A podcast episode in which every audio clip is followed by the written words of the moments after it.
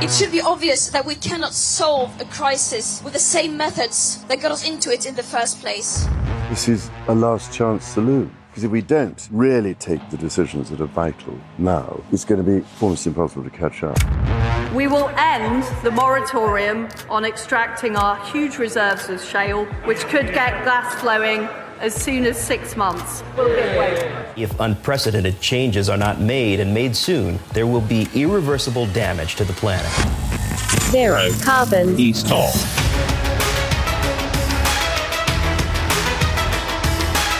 Hello and welcome to Zero Carbonista. I was about to say it's a kind of a special edition. It's sort of, you know, almost like a Christmas message, Dale, isn't it, really, in some respects? I know you love Christmas very much indeed, but we thought rather than just legging it at the end of the series, it's worth just having a, a, a brief chinwag now to talk about the year we've just had and what's coming up as well, because we ain't going nowhere. No, we ain't. We, in fact, we're coming back. So we're probably going somewhere because we have to in order to come back. But yeah, Short That's very true. I mean, in, in, any other world, that would just be pedantry, wouldn't it? But it turns out to be an actually brilliant, almost Jung-like observation. I like. I think that's my world to some people, pedantry. I, I love it. so we, I mean, let's just think about the year we've had because if last year, because we've been doing this a few years now, if last year somebody had said, right, you're going to have three prime ministers, uh, they're going to piss around on windmills, there'll be fracking, then there won't be fracking, then there will be fracking, then there won't be fracking. Somebody had explained this, coal mines opening, you know, all that goes with that. You'd have, even by the standards of this crazy government, we'd have thought they'd lost their shizzle, wouldn't we? Yeah, and and you know it went further, didn't it? We had that month of Truss and the forty-five billion tax giveaway funded by borrowings. The IMF throwing it's a billion a day, isn't it? That she was oh, in office.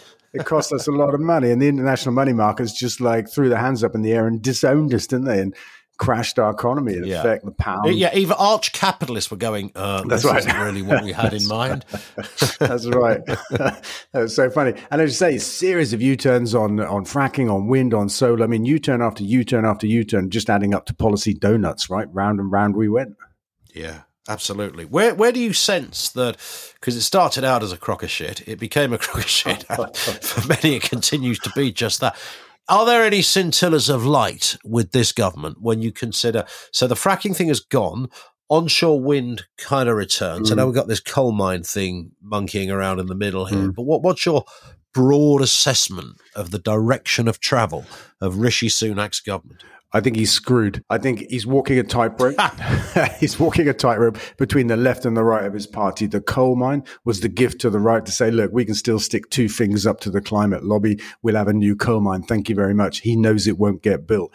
And the bringing back the wind was uh, was the same thing for the left of the pie, saying, look, we'll stick two fingers up to those fossil fuels, fuels rather, and uh, we'll bring back onshore wind with some really major caveats like yeah. where communities will allow it. Neither of these things is going to change anything. Onshore wind isn't coming back and, and that coal mine won't get built. And this is Rishi Sunak's balancing act now up until the next election. And I think basically, you know, he's screwed. He can't make decisions. His party is at war with itself. And so he'll never, he'll never do anything. Johnson never did anything. So you think, so onshore wind, you don't think will happen? I don't, I don't think it's coming back. Uh, you know, I, I, think it's uh, it's presentational. It's just politics uh, talking about it. But this huge caveat of of, uh, of, community support, which is what actually Liz Truss said about fracking. And you know, we know that's a really challenging thing to define. They haven't even tried to define yeah. it yet. They're going to have a consultation. They're going to take their time about it. I think it's I think it's BS. You know, um, it's just it's just politics, internal Conservative Party politics.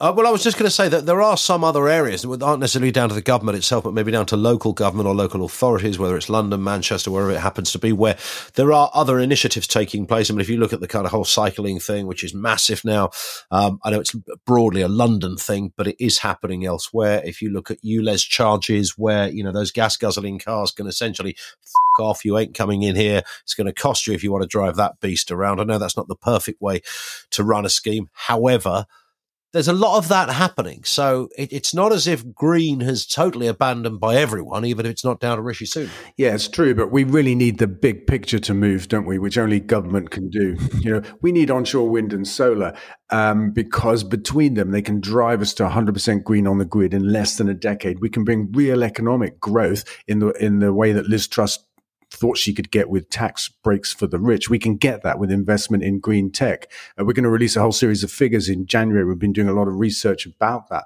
And so these are essential, not just to fighting the climate crisis, getting in energy independent, but also to our economy. And this is a new way to look at green stuff that we're going to major on next year. This big overlap between the old form of green money and the new form of green environment. There's a massive overlap now. Yeah, I was just just about to raise that point. So from a, from this podcast perspective, we'll be recording a lot of episodes next year. What do you see as that kind of salient theme that we will keep hammering home? Economics.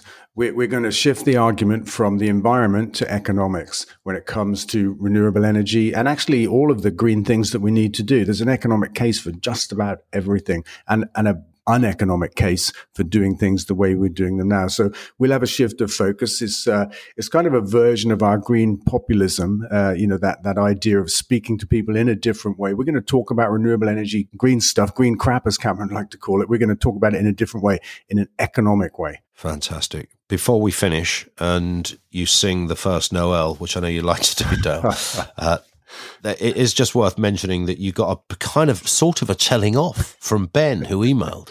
Yeah, he did.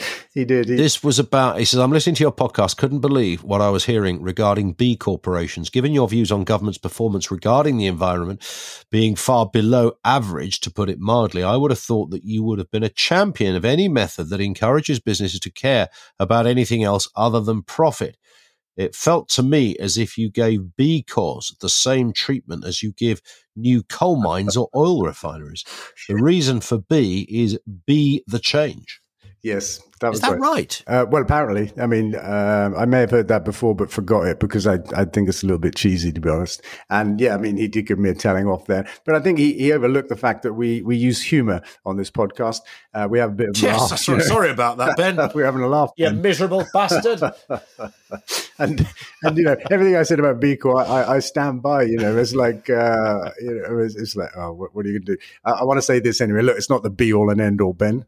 And, hey, uh, there you go you know, as as Shakespeare once kind of pondered, you know, to to be core or not to be core. Well, we we we had that. Oh God, they're just flowing out on this final moment, aren't they? This evening. I know Christmas is very special to you. It's uh, you're in the church in the morning, then you ride naked through the streets of the West Country on a donkey, usually for a couple of hours before returning for a nut roast. Is that right? Nut roast. Yeah.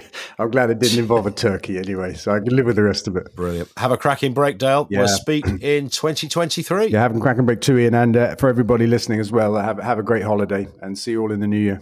Indeed. That was just a very short episode, just so you knew we hadn't just legged it for the hills without saying goodbye or giving you a reason to tune in for 2023. Don't forget, of course, to follow this podcast from your podcast provider so that you get each new episode automatically. Leave a review there too.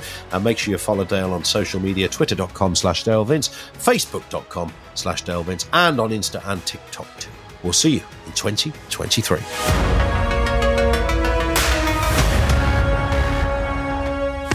Zero carbon. East of